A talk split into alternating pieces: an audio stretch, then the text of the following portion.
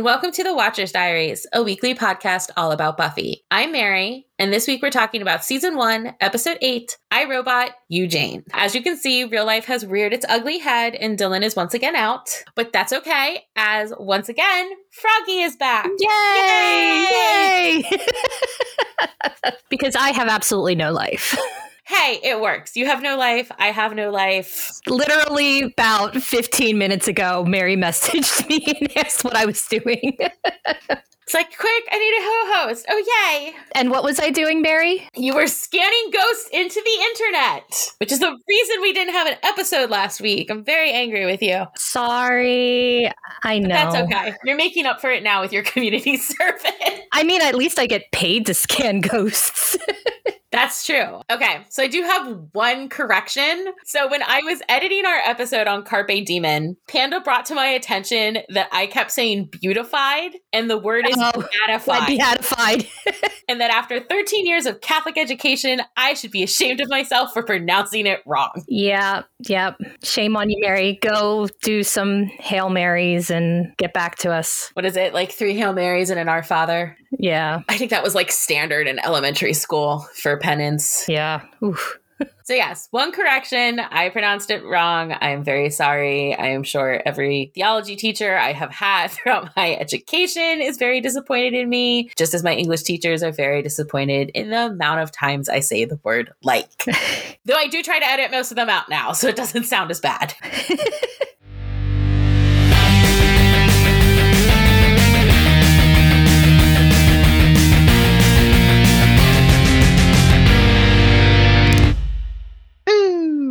I Robot, You Jane. It aired April 28th, 1997, and yes, it was still a Monday. According to Slayer stats, this is the episode with the lowest Nielsen ratings for its season, coming in at 2.5. I thought it was the puppet show, but apparently not. I don't know. I like this one more than the puppet show. The puppet show is very weird. Aww. I'm not saying I don't love the puppet show. There's a lot of great things about the puppet show, which obviously we will talk about we'll next talk, week. Yeah, yeah. But no, I love this episode. I've always loved this episode, and it, it's for a very specific reason. Yes we'll get to very, very soon. But first, we're going to start off with a fun fact, as the title of this episode is a reference to two things Isaac Asimov's collection of short stories entitled I Robot, that was first published in 1950, and the often misquoted Me Tarzan, You Jane from the 1930s Tarzan film series. And the reason it's misquoted is because the actor who played Tarzan never spoke those lines in the film. Yep. Nor do they appear in any of the original novels. The phrase was jokingly said in a 1932 interview about the films, in which the actor remarked he didn't have to do a whole lot of acting. he just had to say things like, Me, Tarzan, you, Jane.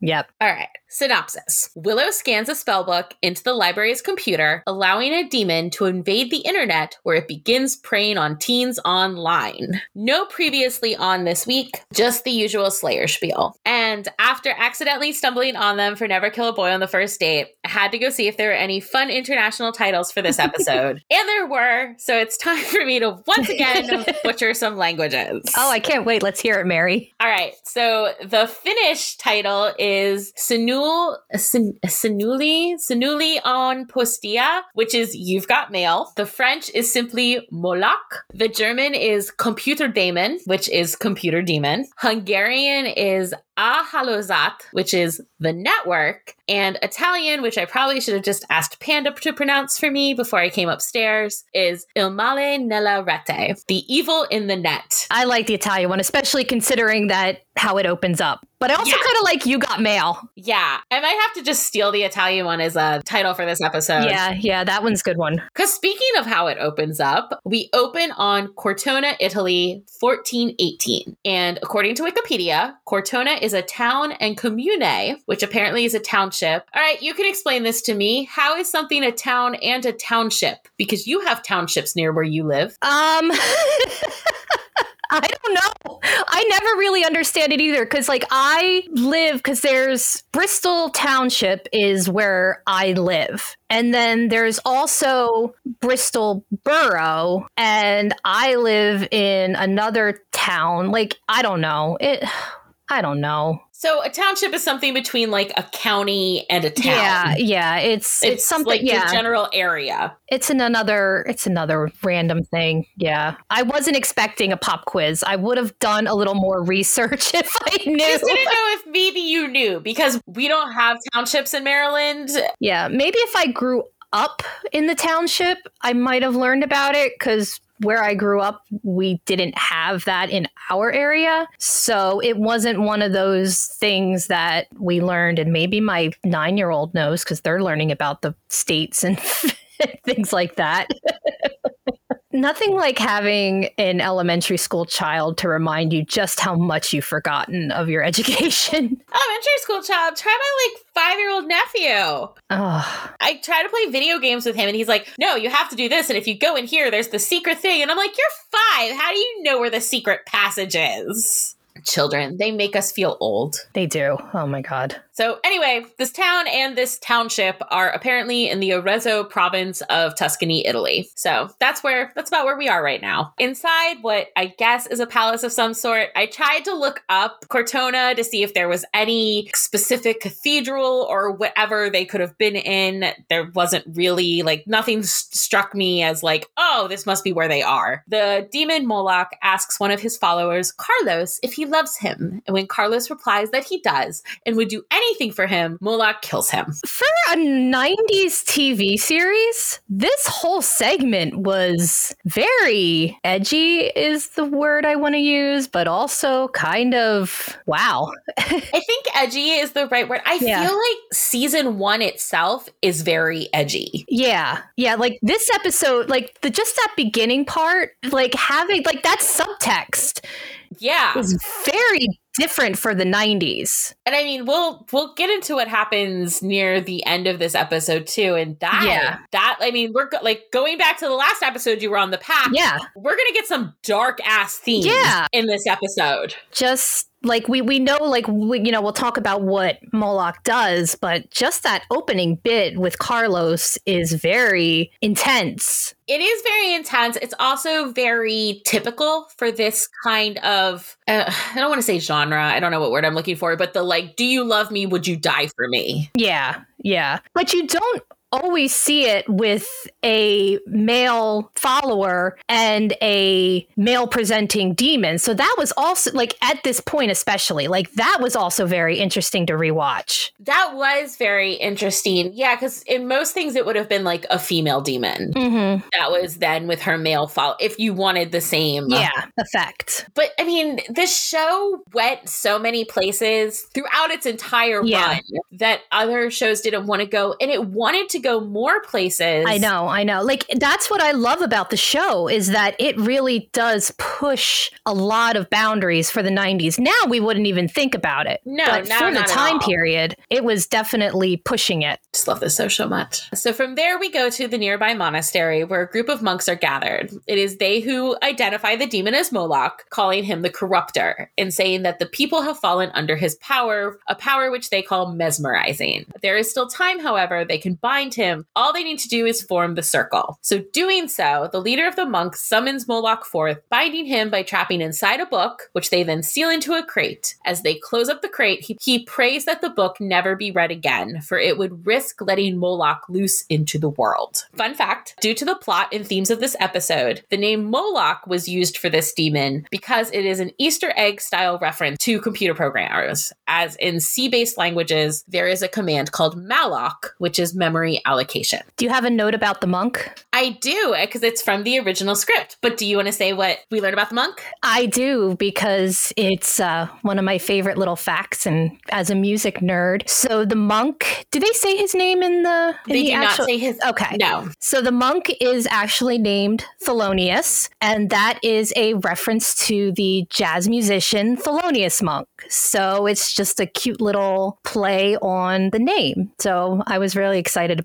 to learn about that because I didn't know that originally that that was his name. So thank you, internet. I knew that because it's in the script, but no, Yeah. it is never. It's never said within the episode. And while I'm talking about the scripts, so all the scripts I have for this season, I own the script books that were published back in the day. Of course and you do. They're compiled from various points in the revision process. So when you're looking at them in the book, some of them say like blue, some say white, some say goldenrod. And so this script for this episode was a white script. And a white script is usually, not always, but usually the original unedited version. And in this case, I think that's very much what's going on um, for reasons you will see as we go on. There are some things in the script that are totally not, it's clearly before they did any editing. And I'm excited to talk about that when we get there. so, of course, our next shot is of Buffy opening said crate. I love that. Like, we hope this will never be found. Surprise. Yeah, it's the best transition ever.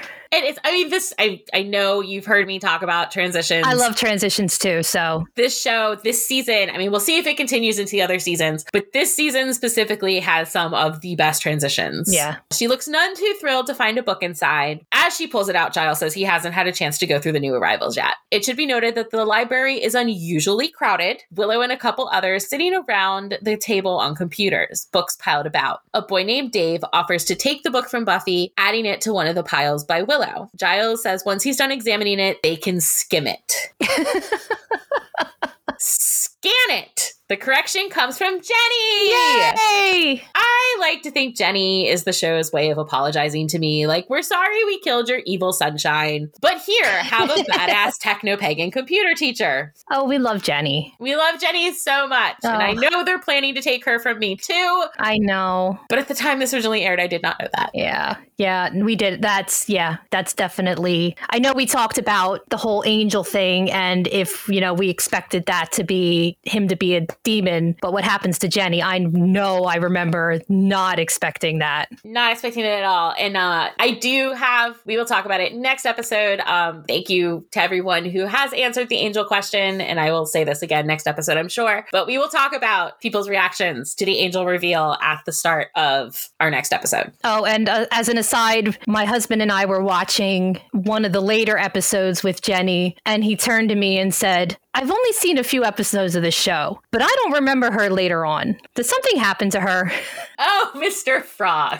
Oh, and then he actually thought in that episode some the bad thing was going to happen, but no, she gets a few more episodes after that. So, in the original script, Jenny is described as the computer teacher and Giles' polar opposite. She's maybe 30, pretty, hip, and irreverent. Mhm. And Jenny is, of course, played by Robia LaMorte, who I recently discovered spent part of her childhood in Ocean City, Maryland. Oh, yay! Yeah, she moved around a lot as a kid, but I was I was very excited that part of it was in Maryland. Before doing Buffy, she appeared on 90210, which you all know by now. Also starred Luke Perry, who did the Buffy movie. Yay! She corrects Giles once more, calling him Rupert, and he looks less than impressed. It's okay. She knows her ways are strange to them, but soon he will join them in the 20th century with three whole years to spare. Okay, there's a bit of a mindfuck for you. Ugh. Buffy premiered last century. yeah, when I was rewatching it, that hit me.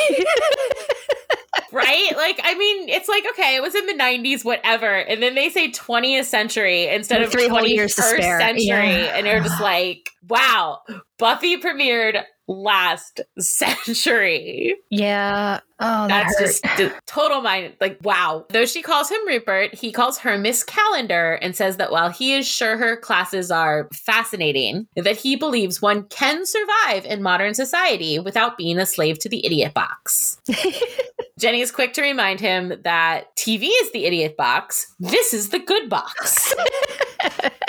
Either way, he still re- prefers a good book, I love them so much. which launches a student named Fritz into an Oh. angry hacker rant about how the printed page is dead and information Oh. isn't an entity. How if you're not jacked in, you're not alive. He then leaves, and Jenny thanks him for making them all sound like crazy people. Fritz, that was a little too intense. Just bring it back down. Fritz has all that 90s hacker energy. Yeah, yeah, but not in a good way. Not in the hackers Jonny Lee Miller type of way.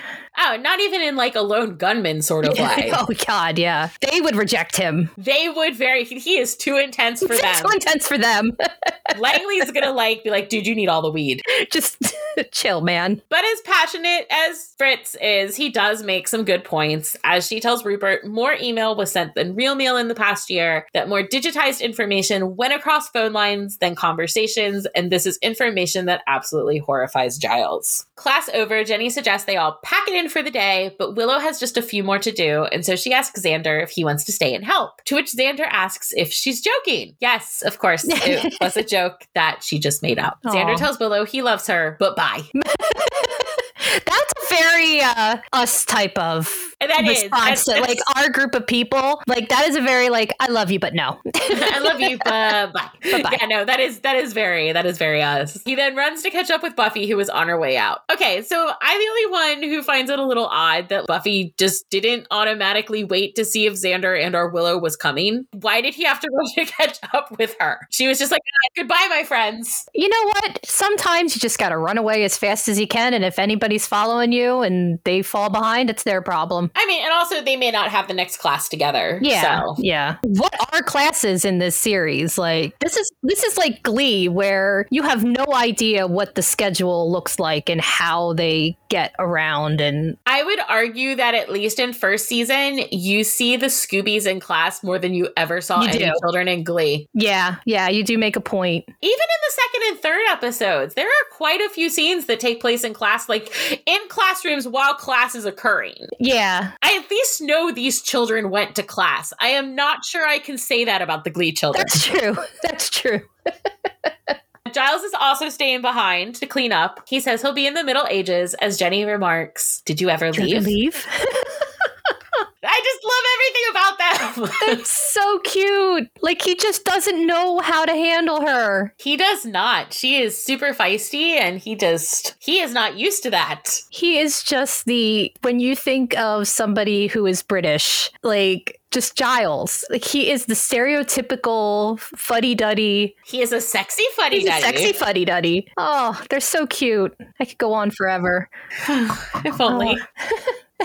he heads into the stacks, and Willow continues scanning the books. Scanning the pages from the book Moloch was contained in, she fails to notice the writing disappearing from the physical pages. A moment later, the computer screen goes black before a blinking cursor appears and the words, Where am I? Okay, am I the only one who would just think that any book that belongs to Giles, especially one with a huge binding like that and a creepy looking book, think that maybe it's a bad idea to scan it? So, this is my question about this because you bring up a good point. What were they supposed to be scanning into the computers? Because there's no way Giles brought out his collection of occult books Yeah. and was like, oh, yes, please scan this super secret stuff into the internet. Yeah, like I know the whole like the whole book scanning thing is a plot device, but it just didn't make Because you're not going to sit there and scan every book that's in the light. Like, what were they supposed to be scanning? Yeah, like that was one thing that uh, when I did my second rewatch of it that made me think about that because I mean,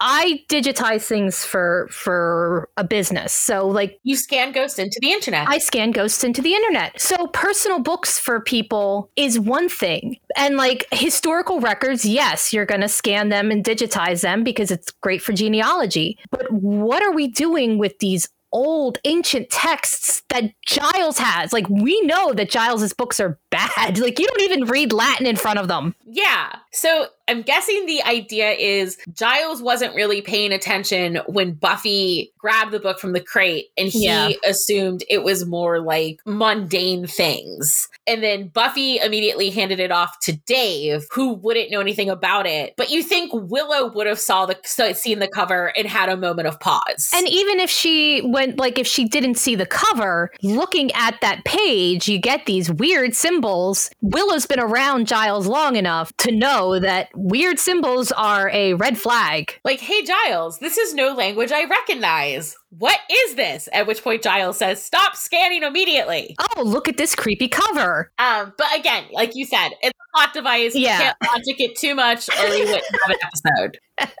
credits are still awesome. And after the credits, we are in Sunnydale High, where in the hallway, Willow walks down the corridor with a dreamy expression on her face, books hugged close to her chest. Universal language for a teenage girl in love. Hmm. Buffy runs to catch up with her, and Willow apologizes, saying she didn't see her there, or hear her apparently, as Buffy had been calling her name. She says she kept trying to call Willow the night before, but got a busy signal. Willow says she was busy chatting. Buffy asks who before declaring that Willow has a secret, which is not allowed. And that's when Willow reveals she met someone. This is absolutely true. You Yeah. are not allowed to have secrets. Also, laws of conversation. If you drop something that, like, oh yeah, I know this thing, but I, no, no, no, no, no, no, no. Now you got to tell the thing because you mentioned it in conversation. That's such a that's such a cute moment between Buffy Yeah. and Willow. Like, and it's a very realistic conversation, which is one of the things that I love about it. Like, uh, uh no, no secrets. That's not allowed. It's so cute and so true. Yeah, it's just so typical of like high school best friendship. Even I mean, of best friendship in general, because we are still this way today. Like, yeah. Oh no, you can't mention some. No, no, no, no, no. This has to be talked about. So like, it, yeah, like you said, it's just such a genuine moment of best friendship, and I love it so much. Yeah. Oh, and also since we were talking about being old and you know the '90s, Ugh.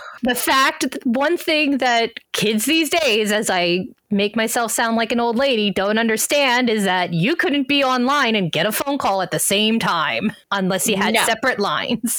Yes, which my family ended up doing sometime in high school, but yeah, just the picking up the phone and hearing the like because someone was on the internet or like getting yelled at to get off the internet for a Yeah. second because your parent had to make a phone call. Oh, oh, the 90s. That and call waiting oh yeah, yeah. and being told that like connecting to Buffy and, and internet and stuff. And when I would be on the phone with Jackie after the episode aired, being told, no, no, if the, the phone beeps, you have to answer it. Well, the great part is when I was in middle school and high school, they my mom actually had gave me my own line in my bedroom. I was so lucky oh, because wow. my mom was like, "You're a teenage girl. I'm going to pay for you to have a separate line because I know that I'm going to have to fight with you to be on the line." And by the way, my phone was one of the clear ones that you could see all the gears and Oh, stuff inside. like the beeper that we talked about. yes, yep. During this, they arrive at Willow's locker, and unlike the inside of Buffy and Xander's locker, Willow's seems to actually suit her. There's a Sunnydale Razorback banner, a picture of her and Giles. I had the note of that. I love the fact that she has a picture of her and Giles in her locker. Right? It's so It's like the sweet. cutest thing. And it's so Willow. It's not like, here's me and my best friends. It's like, here's me and the librarian I want to be when I grow up. I know, it's so cute. It just has a flyer for some sort of concert show and another flyer or two that I can't really identify. But at least there's not just like weird ass cutouts of cargo pants in this locker. Like, I would believe this locker belongs to Willow. Yep. So Willow says she met him last week after they did the scanning project, and Buffy wants to know everything. Does he go to Sunnydale? What's his name? Have they kissed yet? What's he like? No, Malcolm, no, and nice. Buffy says she is a thing of evil for not telling her right away, but Willow didn't know if there was anything to tell, at least not until last night. They spent all night talking. He's smart and funny and romantic. Buffy's loving this for Willow and asks what he looks like. Willow doesn't know. They head off in the direction of computer class, and the audience arrives in the classroom a split second before they do. Dave mumbling, Yes, and of course I will, to the computer in front of him. As Buffy and Willow enter, Buffy is trying to figure out just how it is Willow doesn't know what he looks like. Then Willow says she met him online. Online for what? no, no, no, Buffy. Oh, Buffy. Online. Oh, Buffy's just about to ask more questions when Jenny arrives, and does anyone else think she looks a bit hungover? yes. Yes. She looks like she had a rough night, but I do love her crimped hair that she has in this scene. I lo- it's like when Cordelia had crimped hair in Never Kill a Boy on the First Date. I love the crimped hair of the 90s. I want to crimp my hair. I told me know. I wasn't allowed to. You know what? I'll get a crimper, and then the next time you come visit me, we'll crimp our hair. Yay! Whoo! 90s sleepover. Oh my God. Yes. We have to watch rom coms where the nerdy girl was pretty all along. Oh, yeah. Yeah, we will. Okay. Yay! So it looks like those pagan groups rage hard, and I am here for it. Oh my god, yes. She sees Buffy and asks if there's somewhere she should be. When Buffy tells her she has a free, Jenny's cool with it, but as it's lab time, she tells them to just keep the visit short. Jenny just doesn't want to deal with it because she's hungover. Right? Jenny's like, that's cool. Be quiet. Let me get my Advil in my coffee. Y'all do whatever you want. That's when Willow gets an email from Malcolm. I'm thinking of you. He's sweet. See? Yeah, Buffy thinks he's a real sweetie, but the whole online thing, how much does Willow even know about him? Willow says she knew Buffy wouldn't understand, and Buffy assures Willow she just wants to make sure she's being careful. During this exchange, the web camera hooked up to the computer because it's 1997 and your web cameras were these big external ones.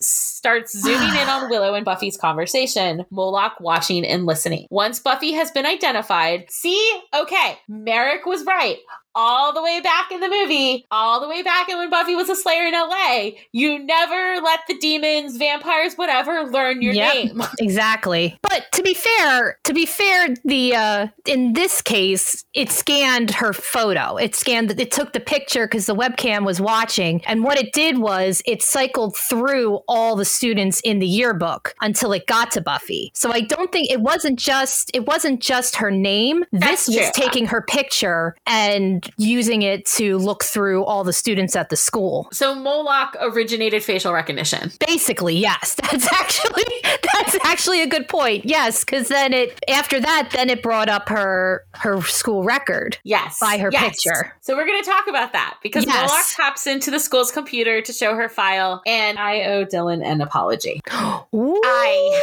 have been telling them over and over again that there was no disparity in Buffy's birthday. It was only the changeover from the movie to the show. Yep, yep. You owe them an apology. He, oh, they're gonna be they're gonna be so so smug, Mary. So smug. I'm going to hear about it like the entire next episode. Dylan is going to be insufferable when you tell them that.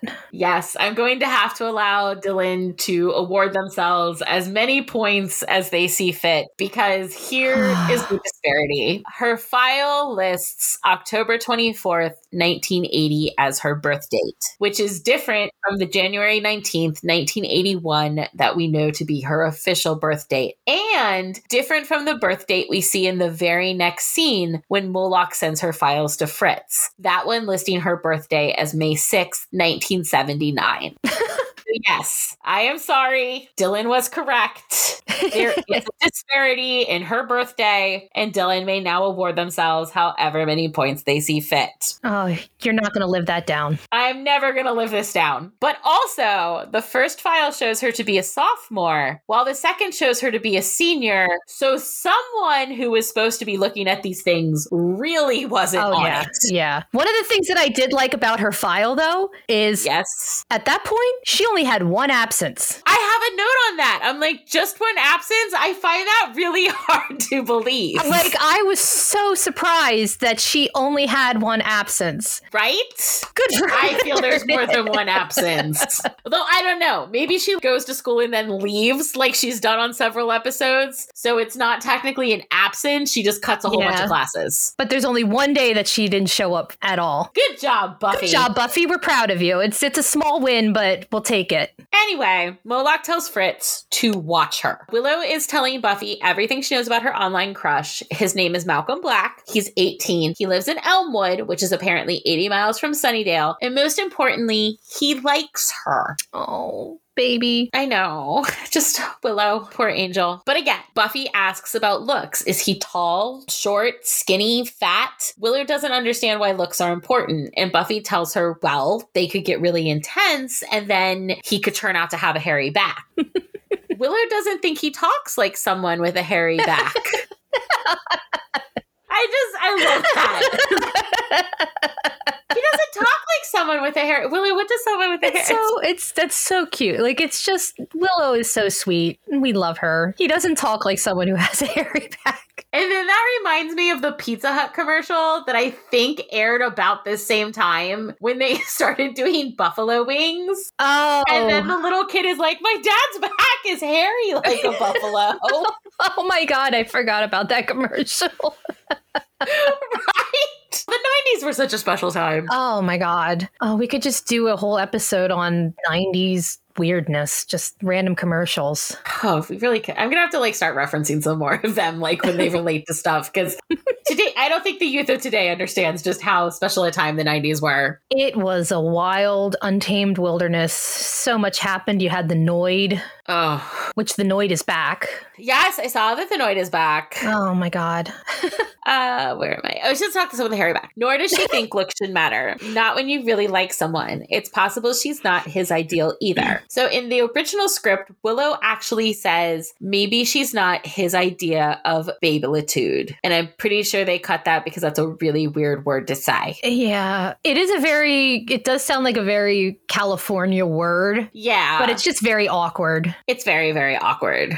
Like Babylicious should come out next. Yes. Oh, babylicious. Buffy says she's just trying to make sure that he's good enough for her. Jenny Aw. gets up from her desk and goes to Fritz, asking about the large number of computer hours he and Dave seem to be logging. Fritz says it's a new project. Jenny asks if she'll like it, and he responds with, You'll die. In school, I don't trust that response. Not at all. Oh, Fritz, you need to bring it down a little bit. Fritz is, he's up here. We need I him to come down to here. You're at a 100 and you need to bring it down to about a five. Pretty much. Outside in the courtyard, a kid looks at his very oh ancient laptop. Oh that I tried to figure out how what laptop it was, but there were like two or three who that looked kind of like that. Yeah. So I couldn't figure out exactly what one it was. It's Oh probably an IBM. Most 90s laptops were IBMs. It looked like an IBM, just yeah. But, but, I was the weird like, flip oh, screen and Yes, I and I remember those. yeah, you had to have money to have Yeah. A laptop like that at all. Oh yeah. and I mean, I guess in Southern California, I they mean, do. yeah, yeah, yeah. He probably like did. Sunnydale is not a Sunnydale's a pretty affluent Yeah. place. Uh, so he's very confused as to why his paper is different because he definitely did not write a paper on how Nazi Germany was a model society. oh, but This his poor kid. that kid, like his expressions there and his confusion, like, and I love moments like that where somebody would just be reading something and you, they wouldn't need to say it out loud. But that whole thing where he's like, "What the hell? This isn't my report. What is going on here?" I love it. I I love a lot of the like little background I- things we're going to see in this episode. Yeah, I made a note of that. Like, I like how you find out things are going crazy. Yeah, and nobody uh, seems like the main characters don't actually seem to notice. Yeah, I think they're just used to weird things happening. That That's this true. isn't weird enough for them. That's true. Oblivious to the chaos beginning to unfold, Willow comes down the steps only to have Xander come up behind her and pull the guess who. She guesses Xander, which is right, but he tells her to guess again anyway. Oh, she again guesses Xander, who then asks if she's going to the bronze that night. No, not her. She's going to call it an early night. Right. Malcolm, he heard. But he wants Willow to know she's going to be missing out as he promises to be witty by making fun of all the people who won't talk to him. That sounds like my plan. I know, I know. That's I mean, how. we would be more we would be more sitting in the corner judging people. Oh, but yeah. it's kind of like the same level. well, it's kind of funny because that whole line with Xander resonates because I had a group of friends in high school where we would just end up doing the exact same thing, hanging out in the hallway, just making fun of the people that made fun of us. Like it was a very Yep. relatable moment. Yeah, it was I, very much so, very much so. she tells him to have fun and leaves.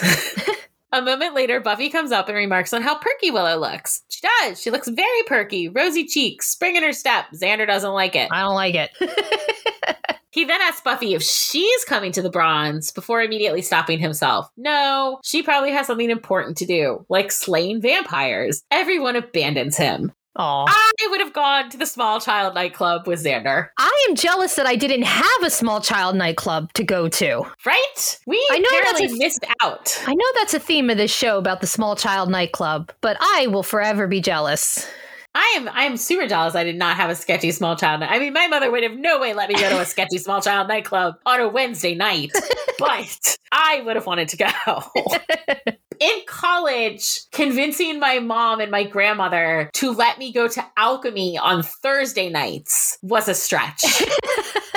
So being a high school sophomore, and as Dylan said in our first episode, being like, "Bye, mama, I'm off to the nightclub." Especially That would have never happened. especially when you're Buffy, who has had a history of getting in trouble. Right? If I was Joyce, Buffy would be under lock and key all the time. Pretty much. Or I'd want to know like where you're going, who you're going to be with. Exactly. Say going to Willows, I will find an excuse to call you there. Oh yeah, you better be at Willow's. Oh, yeah. Buffy, amused, points out Xander is jealous that Willow has a thing, and so he's the one left hanging. Okay, maybe a little, but is Buffy not wigged about this whole Malcolm thing? About how he could be anyone? Yeah, he says he's a high school student, but is he? If Xander went into the elderly Dutch woman chat room and said he was an elderly Dutch woman, everyone would believe him. I love that that's the go to. If I went to the elderly Dutch woman, like Xander just finds the most ridiculous like thing ever and goes with it. And now I want to go to the elderly Dutch woman I would love chat room. to hear the uh to be in the writers room at that point when they're trying to make up the most ridiculous kind of chat room Right? Oh, I wonder what some of the rejected ideas were. yeah like that would just must have like okay now today is time for the brainstorming of what kind of chat room xander could try to come up with to sound ridiculous Yes. Oh, now I'm sad I don't know like what the rejected ideas were. I want to know. was there an elderly dutch woman chat room on aol at that time Oh God, how do I find that out? oh because there were so many ridiculous chat rooms on aol Yeah, I feel like there had to have been because AOL had everything.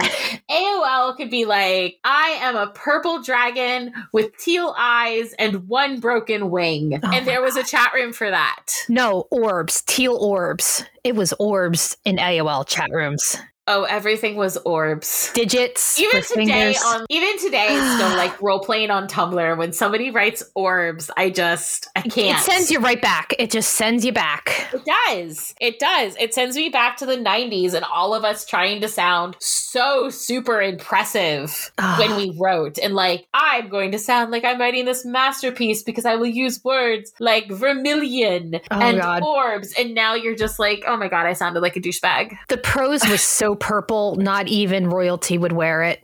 Yeah, pretty much. He has a point. This guy could be anyone. He could be a circus freak. What if Willow meets him in real life and then is horribly murdered by a circus freak? No, no. Xander's just making them paranoid. Everything is fine. Willow is fine. From there, we go back to the computer lab where Fritz is sitting in front of the computer, repeating the phrase, I'm jacked in, while oh, God. carving an M into his arm. Oh, Fritz is now like, he did not go down. He did not, he went up. He- He's now at like 120. he- no, that's like 500. It's it's Oh, he- once you get to carving in your skin, that's there you can't even be on the chart. Yeah, no, that's Fritz. The next day, Buffy is in the locker room, either getting ready for gym or changing right after gym. Either way, she's getting dressed. Willow rushes in and says she overslept till fifth period. Buffy asks if she was up chatting with Malcolm, and Willow says yes. Something Buffy pretty accurately identifies as not healthy. She tells Willow this isn't like her, and Willow gets defensive, saying, What? That it's not like her to have a boyfriend? Guys don't chase her the way they do Buffy, so what if she blew off a few classes? Oh, huh, blew off. Buffy thought she said she overslept. and maybe before Willow gets overly obsessed with this guy, she should meet him in real life, preferably in the daylight and a crowded area with friends. Willow says Malcolm said Buffy wouldn't understand, and Buffy says Malcolm was right. She doesn't. Oof. I guess she was getting ready for gym because in the next scene, Buffy's in the computer lab in an entirely different outfit. She goes over to Dave, and due to how intensely he was working on the computer, startles him. Once she has his attention, she asks if there's a way to figure out who sent an email. Well, he says she could pull up the user's profile, but as they write the profiles themselves, that's not exactly what she's looking for. She wants to know if there's a way to tell the exact computer an email came from. He says it's a challenge, but he could probably do it. Oh, good, because Willow has this boyfriend, and Dave tells Buffy to leave Willow alone.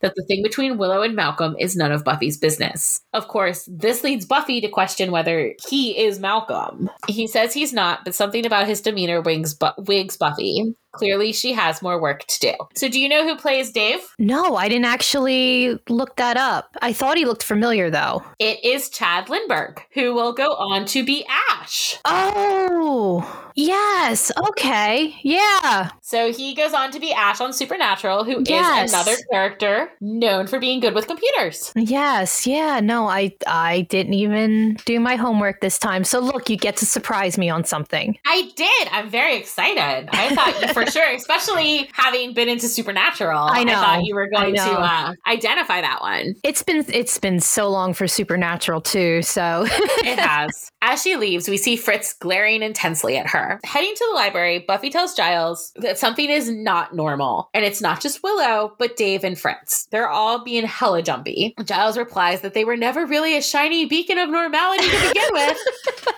rude, Giles. I mean, he's not wrong. No, no. Fritz was Fritz was over the top even before all I of mean, this. Dave seemed nice enough. Dave did, yeah. He seemed sweet. But, but yeah, no, Fritz he was. just seemed Fritz- Dave seemed just like your typical awkward computer nerd. Yeah. He also doesn't know what to tell her. Computers are both not his forte and fill him with childlike terror. now, if it was a nice ogre, maybe she could tail Dave, though Buffy dismisses the idea. In the next scene, we see her doing just that. I love it. She's trench like, coat. what? Yeah. Yeah. What should I do? Get a dark trench coat and sunglasses? Well, that's exactly what That's she exactly does. what she does. And she looks cool doing it. She looks fantastic. Dave climbs into the driver's seat of his car, and Buffy watches wearing her dark trench coat and sunglasses. Ends up at a tech company that appears to be called CRD. Dave talks to a scientist in a white coat as they inspect some boxes before heading inside. One of the security cameras along the perimeter catch Buffy lurking, sending the image back to Fritz, who says they're too close and asks what they should do. Two words appear on the screen kill her. To which Fritz responds, party. what? What? Oh my god. What even is that response? I don't even have words. Like, I get that Fritz is under the influence of a demon. Like it's just the word party. Like if they had had him have like a maniacal smile or something, I would have been okay with that. But it's the random like party. Party. I'm just like the fuck, the fuck. I don't know. There's just Yeah, that one's weird. Anyway, so there's a teeny tiny scene that originally went between the last scene and the one coming up. And it's Miss Calendar sitting at her computer and her face lighting up with revelation as she says, Oh, yes. And I'm guessing this either got cut for time because that's literally all the scene was, or because they wanted to save the idea that Exactly. she knew what was going on. Yeah, yeah, because that was a great revelation. Yeah. Yeah. So I think they were like, oh no, we want this to I I personally think it's probably the like they were like, oh no, this reads a lot better if you don't know until she's talking to Giles at the end. Yeah, the way the way that that scene plays out later is is just great. So the next morning, Buffy is in the library with Xander and Giles, telling them what she found out about Dave. Though she's identified the company as CRD, she wasn't able to get close enough to tell what exactly they did or what it stood for. Calyx Research and Development. It's a computer lab, and it was the third largest employer in Sunnydale until it closed down the year before. Giles and Buffy are stunned that Xander knows this, which leads him to get a little defensive. He knows stuff, plus his uncle used to work there in the floor sweeping capacity. Fun fact, this is the first mention of Xander's uncle Rory, Yep. who we will hear about and eventually see several more times during the run of the show. Okay, but didn't he say it was closed? From what Buffy saw, it looked pretty active. Xander wonders what they would need Dave for, and Buffy surmises it has something to do with computers. Because, duh, Giles says they don't know everything yet, and it's possible what is going on there is entirely on the up and up. No, Xander says if Calyx reopened, it would have been on the news. Besides, Buffy knows something is wrong. Her spider sense is tingling. Ah, spider sense is tingling, of course, refers Yes. to one of the superpowers Peter Parker has and uses in his role as Spider Man. I love that she used that. I do too. Like it just goes to show that even though comics, you know, are a nerd thing, even Buffy knows the reference of spider senses tingling. So the funny thing is, I mean, yeah, Buffy here is presented much more as like, or before she became the Slayer, is presented much more as the girl who was the popular cheerleader, fashionista type girl. But in the Boom Comics reboot, which I will dedicate a whole episode to somewhere down the road because there's a lot that goes on with that. Mhm. You actually have a scene of Buffy supposed to be studying, and she's got a comic book in her Yeah. so Buffy does read comics, at least in in the modern day reboot, which I'm gonna plug only because people should read it because they're dealing with the multiverse. Because apparently, the one that comes out this week, I'm so excited. I'm probably going to go to the comic book store on Wednesday because I can't wait. The reboot people fall into the 90s timeline during Band Candy. Oh my god. Okay, I have to. I'm gonna have to check that out because you know how I feel about Band So- Candy. So we do have it confirmed that it's not a reboot as a reboot. That literally the not the Buffy taking place in modern day and all the changes that go on in the Boom comics is a different universe. It is part of the Mhm. multiverse, and that the '90s version of Buffy still exists. Oh, that's cool. so I am so excited. So Oh, yes, that's awesome. everyone. I'm we'll gonna talk have to check about out. Yeah. yeah, yeah. I'm gonna I'm gonna dedicate a whole episode to the Boom comics because especially now that they've introduced the multiverse, it's just really cool. But yes, so Buffy, some version of Buffy is a comic book nerd, and we do see a little bit of that show up here. That's awesome. At Giles's confused look, Buffy responds with pop culture reference. Sorry. If only Giles listened to the show, he would know these things because I explain these pop culture references. So Exactly. Giles, Giles should be listening to podcasts. Yes. Short of breaking in, Giles doesn't know what they can do about it. Breaking in, that sounds great to Buffy. As Xander adds, he's free that night. you want to do crime? Sure, that seems something you and I would do. I know. Like, I ha- Froggeh, I have to go break into something. Okay, okay. like I'm free. Yeah. Oh yeah. All right. I mean, have how many times have I sent you things like, "Oh, the the the Natural History Museum. Get excited. We're Yeah. gonna do crime." Get excited, we're doing crime. Woo! Giles is about to remind them that he did not advocate this.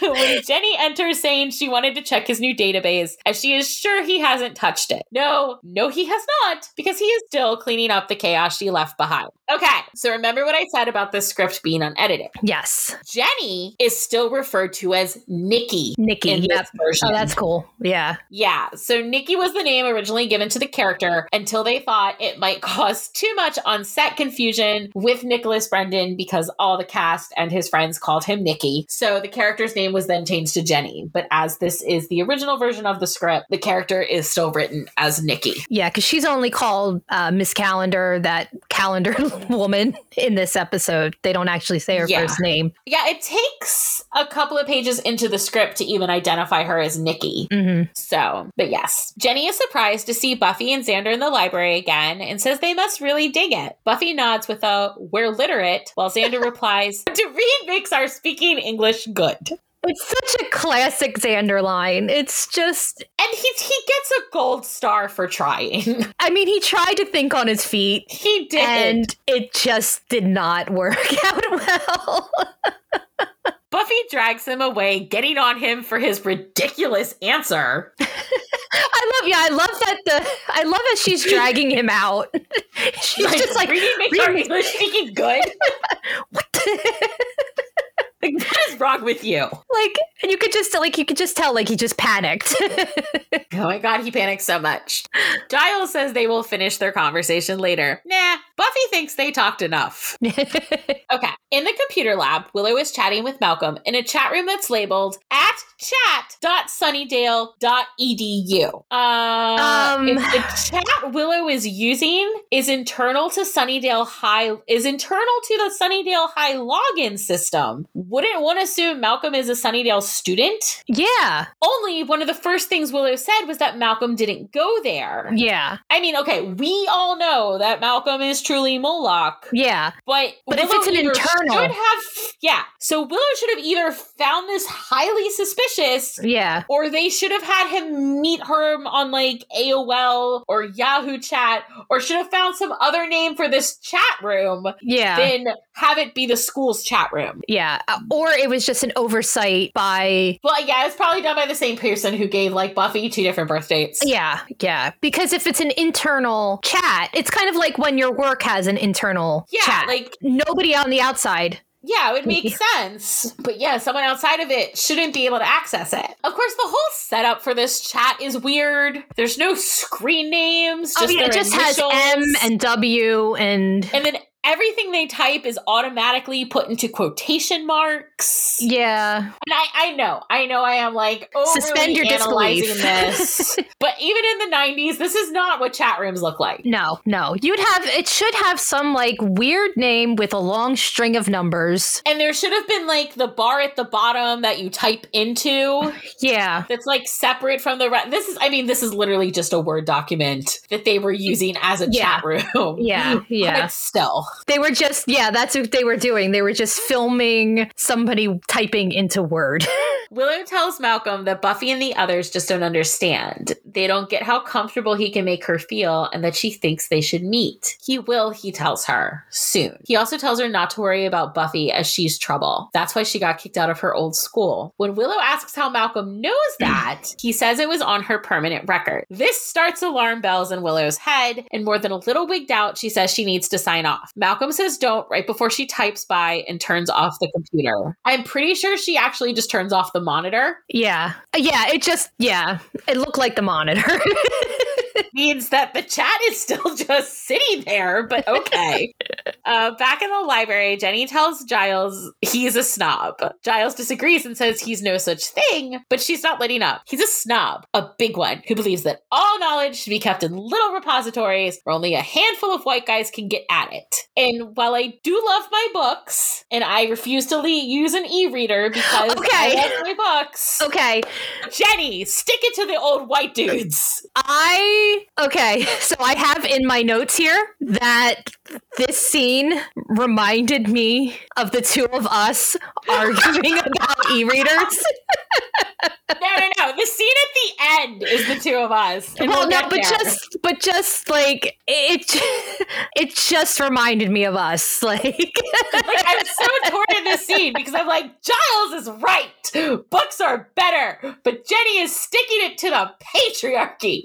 So it's one of those scenes where they it's it's one of those things where they both have good points. they do. Like they certain, like- fantastic points. Yeah, like the knowledge should be out there for everybody. Yeah. But yeah, I get it. I get it. But no, yeah, like you're right. Like, and it was a very, very feminist moment. Like, white men, Yeah. white men, stick it to them.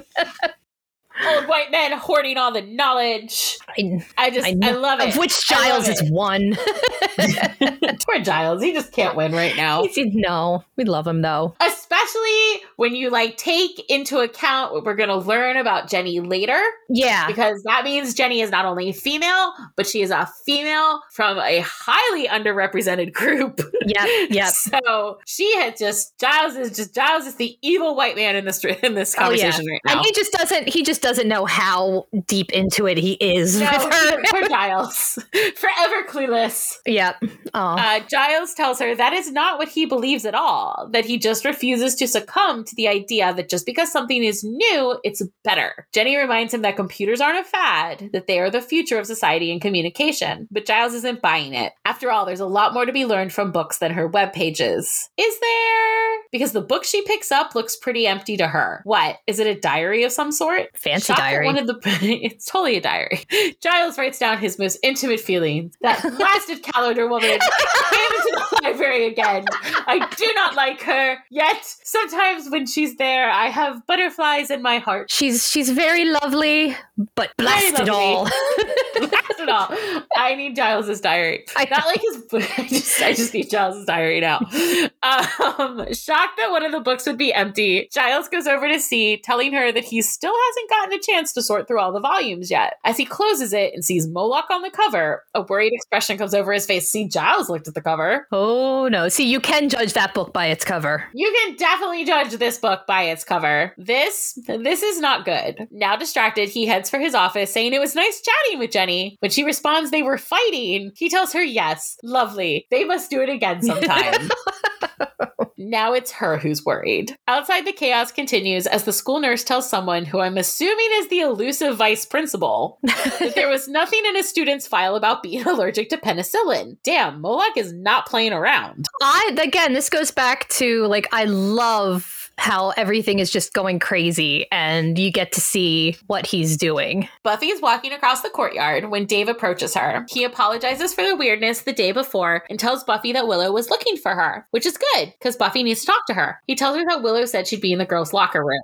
I don't know about you, but this seems like a not safe situation to me. In the obviously empty and dark locker room, Buffy wanders around looking for Willow, while Fritz, in another part of the girls' locker room, turns on the shower. See? Told you, not safe. Nope, nope, nope. Hearing the shower noises, Buffy wonders if Willow isn't taking a shower and heads in that direction. She sees the empty shower with water running, but fails to notice the electrical wires laying right inside the entrance, remarking that this is how droughts get started. to turn it off. I love that. It's such Yes, a California thing. Like, It is. It is. It's very much like forever being concerned about droughts. And like, because Panda's told me a little bit about growing up in California and like the days you could run your sprinklers and when Yeah. you couldn't run your sprinklers. So, like, yes, very much. it's the, just like, such a it's such a good acknowledgement that we are in Southern California. We do have a problem with water conservation, and there you go. Yeah. She heads to turn it off, the water creeping ever closer to the exposed wire. Right as the water is reaching them, Dave appears yelling for Buffy to get out now. She does so, leaping from the shower right as the sparks begin and lands on the other side of the bench, her shoes smoking. Dave, clearly upset over having just aided and abetted in murder, goes to the murder. darkened right? Goes to the darkened computer lab. Turning on one of the computers, he begins yelling that he can't do it anymore. He doesn't want to do it, and that Buffy isn't a threat to Moloch. Moloch reminds him that the project is almost complete and that he promised he'll never have to do it again. He also tells Dave that he showed him a new world, at which point I begin humming a whole, A new, whole world new world. Aladdin, yep, and I now here. need a manip of Moloch and Dave flying On around on the magic magic carpet. carpet. I just, I just, I can't, I cannot get that image out of my head for like 20 You- minutes. It was the all best you thing ever. need, all you need is just their faces on Aladdin and Jasmine's bodies. That like Oh. we don't. It doesn't even need to be a good one. Like Pretty much, pretty much. I think I'm. Just I think I have something for Mister Frog to do. Yay! Yes, get Mr. Frog to make me an, an an image, and we'll put it up on the So Insta and the Dave, Facebook Dave will be on. Dave will be on Aladdin, and Moloch will be on Jasmine. and then we can we can credit his his Insta account, and then people can go Yeah. see the wonderful and cool things he does. Yep, there we go. When Dave persists, Moloch pulls a Word document up on the screen, beginning to type in a suicide note. Aw. Dave begins backing away from the computer, not realizing Fritz is in the corner. This is what we were talking about earlier. Like, season one really was dark. This is dark. Yeah. yeah, we go from cannibalism and attempted sexual assault in the pack to fake suicides in I Robot You Jane. Um, though looking back in my teenage days, neither of these episodes really struck me as dark. And I know we talked a little bit about that in the pact, and Yeah.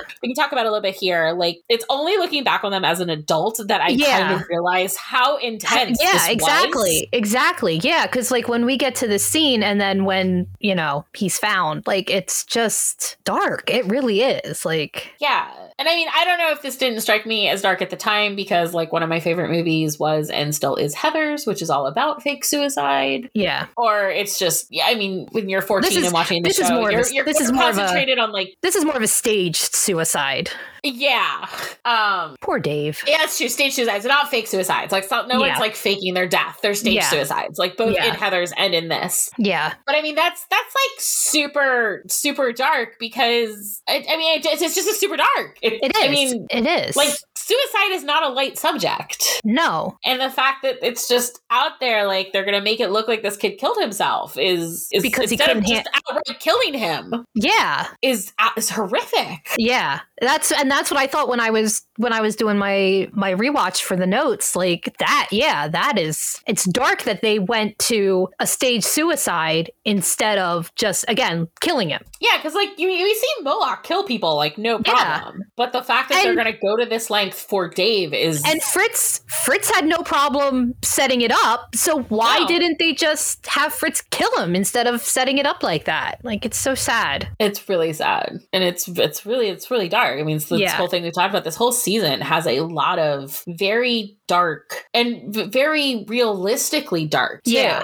Yeah, exactly. themes. Like and the whole like like the whole like, like, this the show is not playing around. No, no. And and that again, like usually a lot of shows will wait a few seasons before really hitting in the dark, but this show wanted you to know that it wasn't going to be light and fluffy. Yeah, a lot of people talk about like how season six is the darkest season because Buffy comes comes back and she has the depression and then there's you know what happens to tara Yeah. and willow and seeing red which i do not want to talk about till we get there Yeah. but i would say this season pretty much rivals it I think with I think with a lot of people, like by the time you get to season six, I think you forget just how dark season one is because you go through so much. Like to go back and watch season one and freshly. especially because season four and season five are so humorously yeah, balanced yeah, that yeah i think i think and i think a lot of people just forget about season one in general i mean they know it's there they watch it but i've seen so many people say they don't like season one and I, I personally don't understand that yeah. No, see, re- season rewatching it, rewatching it because you know I'm, I'm rewatching it with Mr. Frog. Rewatching it gives me a new appreciation for season one and just what they did and how they pushed the envelope. yeah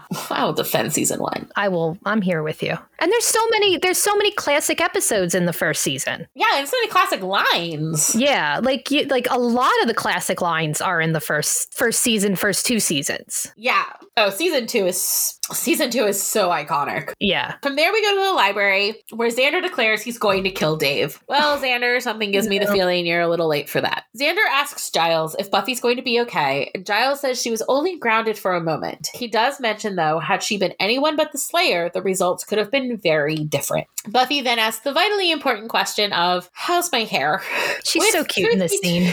She's adorable. And truth be told, it, it's looking a bit more fried than it did when she first escaped the shower. Xander assures her it's great. Giles agrees, and Buffy ponders what could make Dave do something like that. Giles says he might have an idea and gets up to get the book that once contained Moloch. He explains how Moloch is a deadly and seductive demon, gathering followers by promising them love and power. When Buffy asks if Moloch is still inside the book, Giles shows her the blank pages. Buffy and Xander immediately get on Giles for releasing the demon. That's my favorite thing. They're like, good job, Good Giles." job, Giles. Like Giles would do something like that intentionally. Right? Do And not Giles read that in front of the books. Yeah, Giles knows better. Giles is probably the only person here who knows better. Yeah. Uh, but he said, and he says he, he didn't do it. It was the dreadful calendar woman. Aw, that's so rude. when they found it, it was already blank. Okay, so how then is a giant ass demon with horns walking around Sunnydale without people noticing? And why didn't he just kill Buffy himself? Buffy then asks where the book was, and Giles mentions that it was with the others to be scanned. It's then they all come to the same conclusion as they look towards one of the computers still on the table. Moloch has been released into the internet. They talk of how to get rid of him, and Giles suggests deleting Willow's file. It may be futile, but it's an option, and right now it's the best one they've got. However, when Buffy goes to do just that, the file refuses to delete, and a pixelated image of Moloch appears, warning them to stay away from Willow. Well, now they know what Malcolm looks like. Oof. This was about the point where I realized how appropriate it was that I was scanning photos, watching an episode that took place in the school where they're scanning books. You were scanning ghosts onto the internet while there was I a was demon on the scanning internet. ghosts. Yes, I'm sorry. It's all my fault. So Buffy's last lines in this scene were originally a little different. After the computer goes blank and Buffy reflects on how it and how that is the same thing Dave said to her, Xander asks her what she's thinking. To which she replies, "I'm wishing Willow's new boyfriend was just an axe murdering circus freak." Oh, no. I like that a lot. Yeah, yeah. Because no matter how bad they thought it was going to be, it's not as bad as it actually is. Yeah, it's bad. Realizing they can't delete the file, Xander asks just how much damage can be done if he's stuck inside the internet. Well, he could mess up all the medical equipment in the world, randomize traffic signals, access nuclear codes, create financial issues. After Giles suggests the last one, Buffy tells him she pretty much topped it with the access nuclear code things. Xander gets it. He's a threat, and he's entirely on board. So, how do they stop him? Buffy is not entirely sure, but she does know one thing. They need to find Willow and figure out what Moloch wants with her. Walking into the computer room, Buffy looks around to see if Willow is in there when all the computers turn on at once. A bit freaked out, she turns and backs Oh. away, backing right into Dave's body hanging from the ceiling. How did she not see that when she walked in? Dramatic tension. No, That's I, the only I mean, thing I know, say. plot, It's- plot it's- thing, but like, I feel like that's something you would have noticed. Yeah. That's Also, here is yet another tragedy. The students of Sunnydale have had a cure. One of their classmates supposedly hanging themselves on school property. another body found in the school and not a it too late to counselor make- to be found. I was going to say, is it too late to make a web series about the school counselor? Oh my god. Oh my god. That is such a 'Cause I great think, idea. I think we need one. uh, we, y- you know what? That would be great. Let's put yeah, a pin in a that. web- yeah, yeah. We need a web series about the school counselor Yeah. because I yeah. think we need one. let's let's we'll, we'll workshop this. Yes.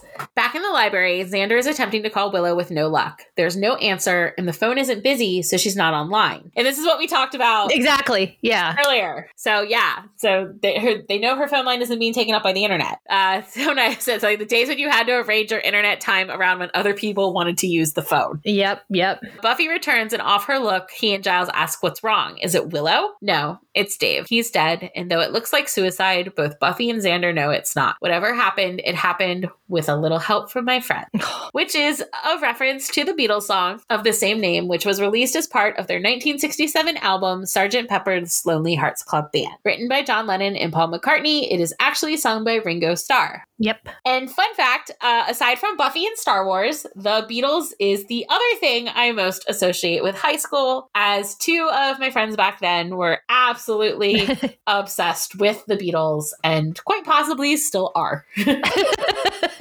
Buffy, Star Wars, and the Beatles were like the trifecta of my high school experience. Well, you had to throw Sailor Moon in there too. oh yeah. Buffy guesses the main friend involved is Fritz. She says she and Xander will go to Willow's while Giles tries to figure out how to get Moloch out of the internet. When he says he has no idea how the rituals of old, the ones written for demons of the flesh, would even translate into this new problem, Buffy tells him to ask Miss Calendar. Or not, he just needs to come up with a solution. Willow arrives home and calls out to her parents before heading up to her room. And just how cute is her room?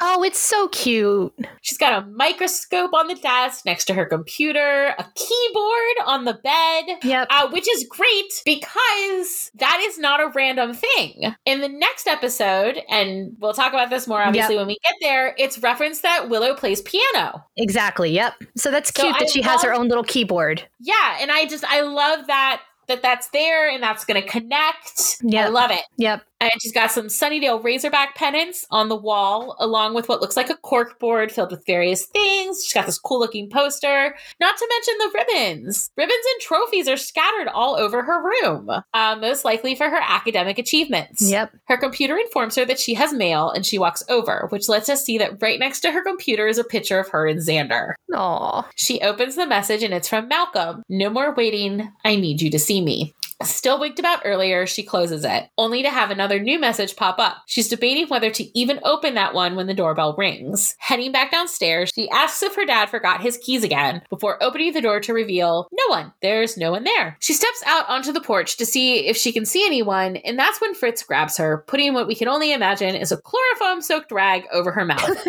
no more waiting. Oh, Fritz. Oh my god. That's- Why, Willow, why did you go outside? It's Sunnydale. Why would you?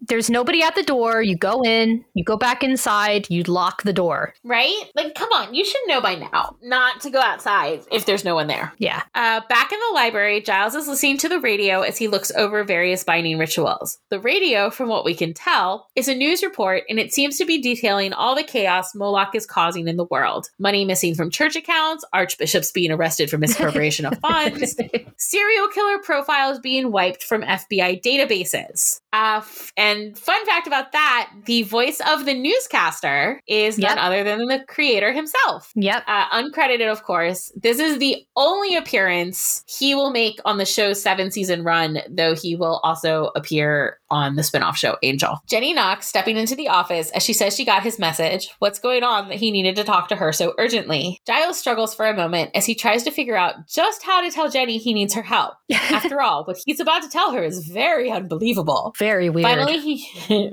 finally he manages to find his words and tell her there's a demon on the internet. To which she responds, "I know." I love that. I love that so much, and I am glad that they kind of like took out that earlier scene and saved it for this moment. Because Yeah, it it's plays- Just, it's so perfect. Because you get to be there with Giles. You get to be in the same place he is where you're like, oh, who are you now?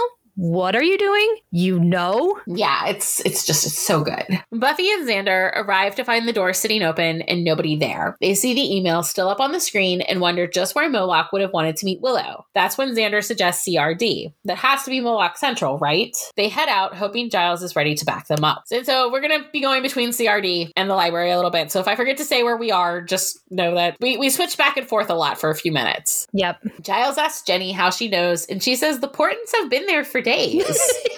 Power outages, the online shutdowns, even the bone she's been casting says something isn't right. She thinks it might be a mischief demon, but Giles tells her it's Moloch. Jenny immediately recognizes the name and therefore knows just how bad it is that he's out there. Shocked by her knowledge, Giles asks who she is. She responds by telling him that she teaches computer science at the local high mhm. school. She does. Yes, That's not course. wrong. It's not wrong. But he says that's not a profession which lends itself to knowledge such as demonology. Wrong and wrong. Jenny calls him snobby and asks if he really thinks the mystical is limited to ancient texts, that big bad science made the magic go away. I love that line. exist- I love that line so much. Big bad science made the magic go away. Eh, Yeah, and it's it's I was gonna say like that's a common thing, but it's not because more often than not, you have the idea that religion made the magic go away. Yeah. Yeah. That like when Catholicism spread, that's what caused the fairies and everything to like disappear from our Yeah. world. this that part that that bit reminds me a little bit of I'm going to be bigger nerd now the conversation between jane and thor in the first thor movie when they're talking about science and magic where I thought about that it's two too. it, it's two similar things you know just because you call one thing science doesn't mean magic doesn't exist just because you call something magic doesn't mean science doesn't exist Exactly. of course you thought about it too Of course I thought about it too. I actually thought about it when I was walking Tiva the other day. Uh, the divine. so yeah they she both says can the divine- exist Yes, magic and science can coexist. And we do explore that a little bit in season four yeah with the initiative and the idea of government experimentation onto demons and kind of sciencing the supernatural. yeah yeah That's a little less on the tech side, but it's definitely more on the science Sci- side. Yeah, yeah. So they definitely go back there. She tells him the divine exists in cyberspace, same as in the real world. This prompts him to ask whether she's a witch, and she says no, she doesn't have that kind of power. She's what they call a techno pagan. And oh boy, was my life goal to be a, oh from Oh my- this point forward to be a techno pagan. As soon as as soon as Jenny said that line, I'm like, yes, Yep. that's what I want to be. I want to be a techno pagan. I can still be a witch, but I can also be online. Yes. I mean, I loved Darla with all my heart. She was my evil ray of sunshine, but Jenny Calendar was 10,000% who I aspired to be when I grew up. yep. And I, I do like to think that I achieved some of that. Yes. No. Maybe I think all. I think we're there. We're we're you know. Yeah, we've got a bit of Jenny in us. Yes, we do. Except I like e-readers and you don't. I know. I just, I, I got a little bit of Giles in me too.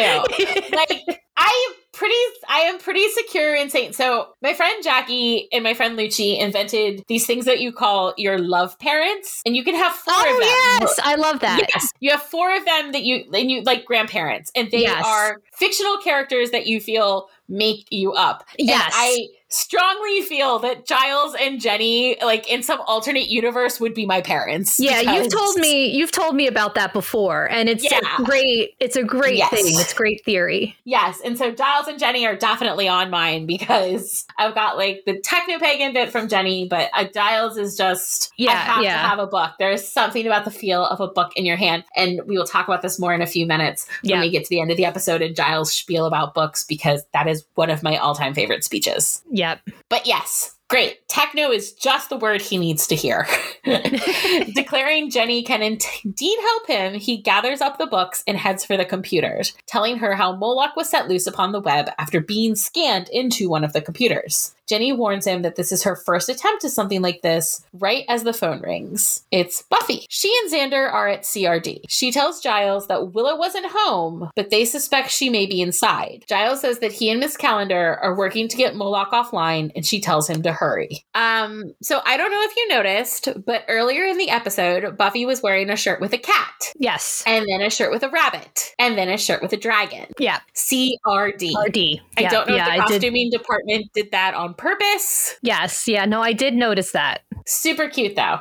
Yeah. Inside, Willow is just beginning to come to. She's in one of the labs filled with huge blinking computer cabinets, and on the far side of the room is a chair. Like one of those scary laboratory strap you in while we experiment on you chairs. Oh, I don't know if they have an official name. They're just scary laboratory chairs. Scary gurney, Um, maybe? No, but a gurney's flat. Yeah, Like, no, gurney- what yeah. she wakes up on. Yeah. Like it's like a dentist chair, but with restraint. Yeah. Like it's it's a It's- scary laboratory experiment on you chair. It's just a scary chair. Uh, there's a computer with a monitor and Fritz and some lab dude whose name we don't know and probably isn't important. I don't care. Yeah.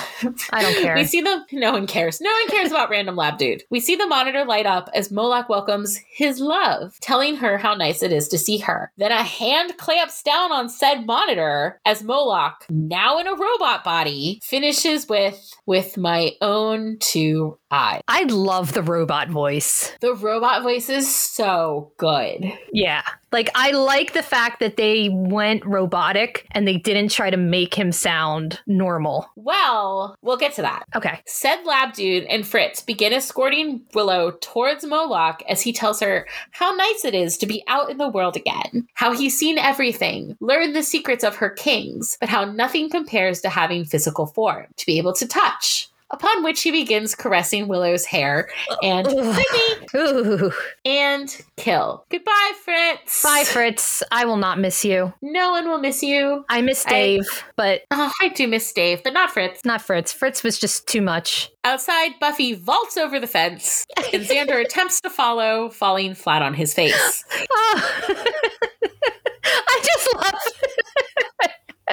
Just the image of Xander and the like. I, I was like, I'm like him screaming and falling and hitting, and her just standing there watching it. Like it's such a good setup of a scene. Oh my god, it's so good. And I do like that like he's limping a bit as they go in. they Like actually play on that. Yeah, that he hurt himself. they make their way to the back doors. Buffy's coat here is adorable. Oh, it's I love it. print. It's Yep. not quite as covetable as the striped tiger one with a hood, but it is still super adorable. Oh, she has so many good coats. I love coats. I know coats are. She does. She does. Like the Buffy just has like some of the best coats. Yeah. I think that's where my coat obsession came from, I think. I can track it back there.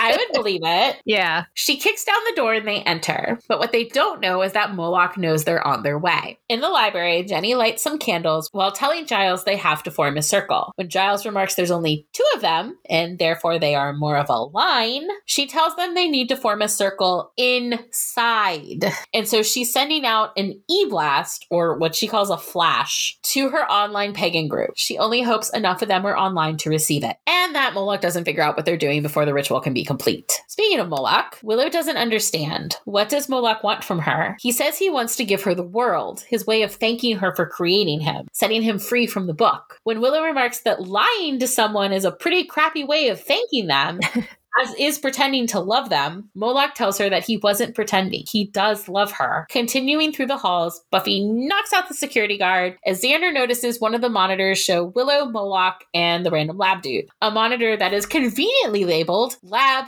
2. Conveniently. Conveniently. Oh, good. We don't have to search all these labs.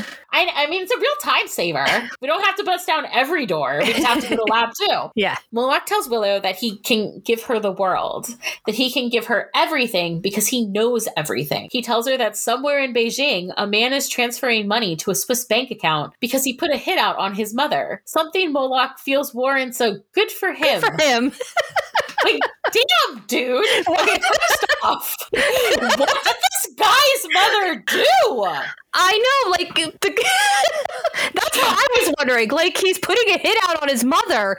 I feel Is like it- there is some mafia triad level drama going down in Beijing, and we're missing out on it. And I, I need to know. I know, I know. Is now is does his mom deserve the hit out on her life? Did she do something really bad, or is the sun just really bad? Uh, Like, I need details here. I need to know more about this guy in Beijing putting hit out on his mom. This is what we're talking about the law of conversation. Moloch, you can't just drop that there's a hit going on in Beijing and not give us background. I know, I know. It's so rude. It's really, really rude of him. And then he says, "Good for him." So, is it good for him, or is Moloch just saying it's good Yeah. for him. I need Yeah, like is it good because it's more chaos, or is Moloch like, ah, his mother was a bitch. Good she for him. deserved it. Good for him. We need to And talk so about that off mic.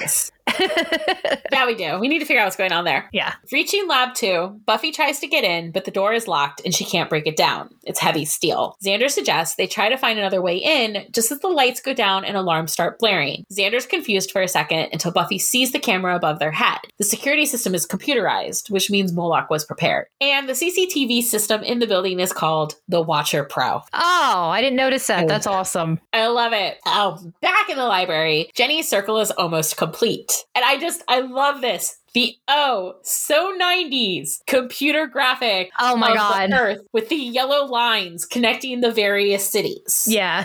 um, which are Sunnydale, Mexico City, Denver, Vancouver, and Hawaii. Yeah, no, just just Hawaii, not a specific city. Just Hawaii. So it's showing just how the circle is being formed. And I, I will say, while I miss many things about the 90s, and, and we sit here and Oh. we talk about like how fantastic the 90s were, I the ancient computer tech is No. not one of them. no, definitely I, not. I, I like my 5G. I yeah, yeah. No, I like being able to the fact that my son is online right now, my husband is online right now, we are online right now. I have it on my phone, it's on my tablet, like Definitely don't miss the Yeah, I 90s do. computers. Do not miss 90s computers. I miss 90s TV, 90s music, 90s fashion, 90s tech. Mm, not so much. No, no, we'll take that can go back. Yes. Giles asks why she can't just go in and give Moloch a computer virus. She tells him he's seen too many movies. I love that. I love the like just the shade on like every hacker movie of the era where it's like, we'll go in and do a computer vi-. It's like, no, no, No, no, No, that's not Doesn't how work that way. A moment later, the circle is complete and she's ready. All she needs now is for him to read and she'll type. Buffy's still trying to get the door open as gas pours down from the system above her and Xander's head. Inside the lab, Willow is begging Moloch to let her leave, but Moloch just keeps repeating that he loves her and she's his. No, no, she's not. She's not his, and he can't love anyone. For a moment, when she says she'll never be his, Moloch looks a little sad and dejected. Be sad, Moloch. back up. Yeah, I know, he deserves to be sad. Yeah. But then he straightens back up. Back with Giles and Jenny, the ritual continues. As he passes behind Jenny, he corrects her spelling of Kalis with a K, not a C. Let's see. Uh, so, fun fact there is a Oh, good. good. chance. Oh, do you want to do this? Can I do it? Go ahead. Tell us where they got Kalis. So, Kalis is a reference to Star Trek The Next Generation because the leader of the Klingons was known as Kahless, and it is pronounced the same way. It is just spelled differently in this case. I love it. Thank you, nerds. This is where if Dylan was here, they'd be doing their nerd. That As soon as- every time I go off on a tangent. As soon as I as soon as I heard Thelonious in the beginning say Kalis, I went right to the Wikipedia to the To wiki see if page to see if that's what they were. And yeah, of course, that's what they were going for. At CRD, Xander's starting to pass out from the gas, and even Buffy is starting to weaken. Moloch grabs a hold of Willow's head, preparing to snap her neck as he tells her he'll miss her. She screams. So we go back to the library, and Giles is still going strong, looking a bit like he's performing Shakespeare. oh, he he's he- he's Anthony is going for it in this. But this is this kind of goes back to the the, the witch, Yeah. and where Giles is all like, "Oh, I've never casted before," and I'm like, "Giles, you goddamn liar." liar!" Because he's just straight on like calling down the mystic forces. Yeah. and here he is doing it again and i i love that i love that we're, we're seeing a little bit of giles's history with the occult yeah, yeah. and, And, just and anthony and- being his best like i am a british actor That's I what- do yeah. everything like Anthony shakespeare Yeah, Anthony is is just going for that whole I perform Shakespeare for breakfast type thing that like he's he does it so well. Yeah, it's so good. It's just super dramatic. I love everything about it. I just I do love everything about like the whole Giles and Jenny casting and like the wind going through the Oh. library and the candles flickering and Giles is reading dramatically. It's just it's so it's yeah, so no, great. and I love I love how you have again combining the old rituals with new rituals and having the same outcome. Oh, yeah. In the lab, Moloch can feel the binding spell begin to pull at him, and he lets go of Willow, acting as if he's in pain. Somehow, Buffy has made it through the door. I don't know, maybe his hold on things weakened enough that it unlocked, and goes immediately for Moloch, aiming a kick at his chest and then falling to the ground. lab dude. like she's all like, shot, bam. I just I love that moment. It's so great because she's doing what she's used to be doing, what she's used to do, but she she's not She's not used to him. hitting like steel. robots. Yeah. Um, the lab dude grabs Xander. As she gets to her feet, she sees Moloch still struggling, yelling that no, he won't go back. She grabs Willow and they start towards the exit. In the library, it looks like Giles is reaching the end of the ritual, his voice rising as he gives the final words. Sparks fly from the computer, and Jenny looks a bit shocked. Moloch continues to fight against the binding spell as Xander gets free of the lab dude and hits him. Hey, he got to hit someone. I just love that. They're I like, love that. hey, I did a thing. I got to do something. Uh, he, along with the girls, race towards the exit. Wind sweeps through the library as the computers, apparently not damaged despite the sparks, begin cycling through various screens and colors. When it finally goes dark, Jenny says that it's over. Moloch is out of the internet, bound once more. So, this is something I wish we had seen a bit more of the mixing of magic and technology. yeah, yeah. Like like I said, when we when we get to season four, we see the magic and the science, but we don't and we don't really see ex- except for the translation in season two. Yeah. We don't really see Jenny do this sort of mystical Technopagan thing. Yeah, again. yeah, yeah. Which And is a shame. feel like- yeah, because they set something so cool up here, and, and then they didn't get back to it. it. Yeah, yeah, no, I agree. I agree. Like, I would have loved to have seen, and it would have been really interesting with their relationship, with the two of them building this thing where Giles has the old ways and she has new ways, and they managed to mesh things together. They could have done so much with with that. Yeah, I just I really really wish we had seen more of this. Yeah, Giles goes over to the book and it's empty. If Moloch is not once again in the book, then where is he? In his robot body. Duh. Now tethered doesn't to know his- that.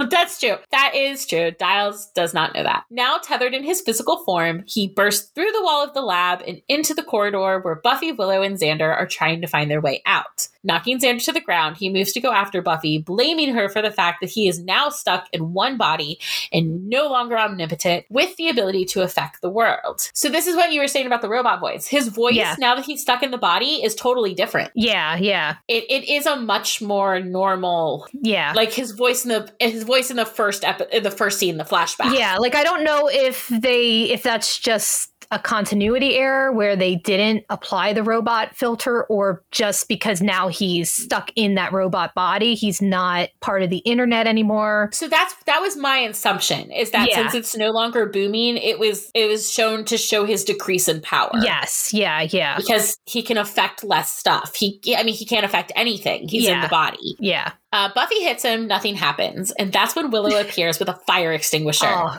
good Hitting. Moloch with it. She tells him that she should break up. But hey, maybe they can still be friends. I love that. That's the way the fire extinguisher grabs her and throws her into Xander. I love this. It's kind of like what we saw in The Harvest, Yep. where Willow had no idea what was going on, but she knew she and Jesse were in trouble and they had to get the fuck out of there. Yeah, yeah. And it's it's the same thing. Like here is Willow like standing up for herself and going to save her friends because this is a horrible thing that's happening and and yeah, she's not the slayer, but she's Yeah. pissed because Oh, this she's she's pissed. to her. Oh yeah.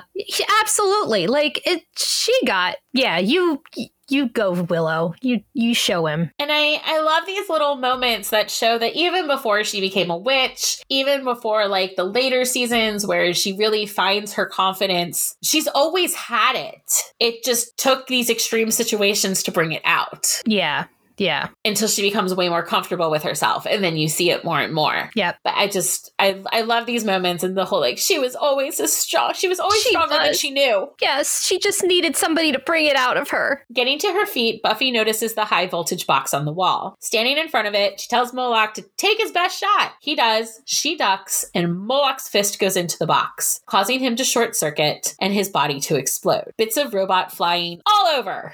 this is technically the first time Buffy Slays a demon. We've had vampires, Yep. witches, a she mantis, hyena people, and this is our very first demon. Yep. Yep. We got them. We checked all the boxes. So, for our final scene, we're back at Sunnydale High. Giles goes to see Jenny in her classroom, returning a piece of jewelry that he found among the books and assumed belonged to her. She thanks him before asking him, What is it about computers he despises so much? He tells her it's the smell. When she responds that computers don't smell, Giles launches into a speech that I, as an English major, love with all my heart. You're going to give it to us right now? Yeah, I'm not going to give you the whole the whole speech, but this is forever part of my argument as to why I will never use an e-reader. Books smell. They are rich and musty. They're tactile, and that invokes memories and feelings. The information on the screen, it's there and then it's gone. As I was watching the end of this episode on my laptop, of all things, uh, Panda heard that speech and immediately commented, I want to watch Giles.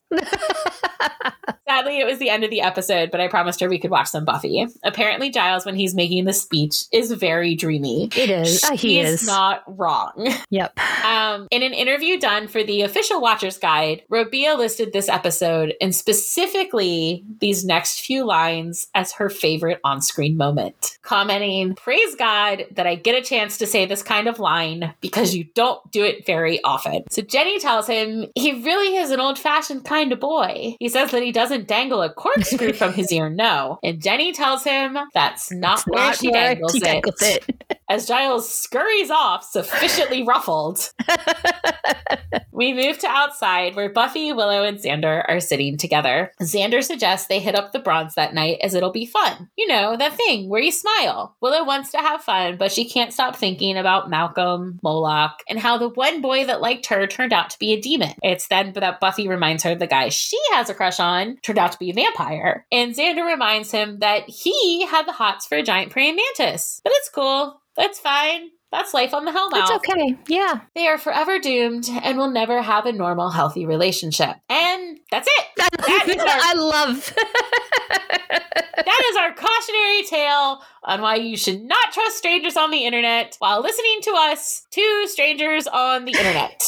so my my alternate titles for this episode, and Oh, I, I love it. Tell us. So it's a very special episode about internet safety, and also Willow gets catfished by a demon.